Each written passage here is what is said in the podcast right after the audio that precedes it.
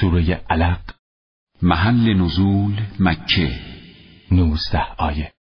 بسم الله الرحمن الرحیم. به نام خداوند نعمت بخشنده رحم گستر. اقرأ باسم ربك الذي خلق خلق الانسان من علق. ای پیامبر قرآن را به نام آفریدگار پروردگارت بخوان. به نام خدایی که تمام موجودات عالم را خلق فرمود. همان خدایی که انسان را از خون لخت شده خلق فرمود. اقرأ وربك الأكرم الذي علم بالقلم علم الإنسان ما لم يعلم. بخوان و بدان که آفریدگار تو آن یگان صاحب کرامات و معجزات است. خداوند همان ذات اقدسی است که دانش و فرهنگ را به وسیله قلم و علم کتابت به انسان الهام و تعلیم فرمود. و آنچه را که انسان نمی‌دانست به او یاد داد. كلا إن الإنسان ليطغى اما به واقع انسان موجودی ناسپاس است و اسیانگری می کند به ویژه وقتی که از مال دنیا خود را بهرهمند و توانگر می‌بیند. إن إلى ربك الرجعا. ای پیامبر حقیقت این است که سرانجام بازگشت همگان به سوی آفریدگار پروردگار تو خواهد بود. أرأيت الذي ينهى عبدا إذا صلى؟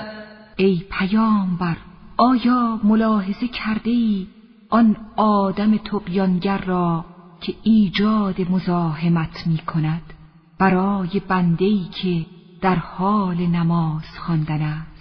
أرأيت إن كان على الهدى أو أمر بالتقوى؟ و اگر این بنده نمازگزار بر هدایت الهی باشد و مردم را به پرهیزکاری فرمان دهد سزای کافری که او را آزار میرساند چیست؟ أرأيت إن كذب وتولى ألم يعلم بأن الله يرى فکرت چیست؟ آیا این شخص که حق را تکذیب کرد و از آن روی گردان شد نمی‌داند که مسلما خداوند اعمال زشت او را می‌بیند؟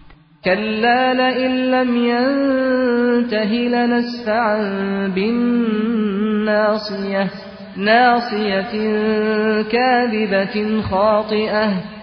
و اگر او دست از شرارت و اناد با حق بر ندارد. محققا ما زلف افتاده بر پیشانیش را به قهر خواهیم گرفت.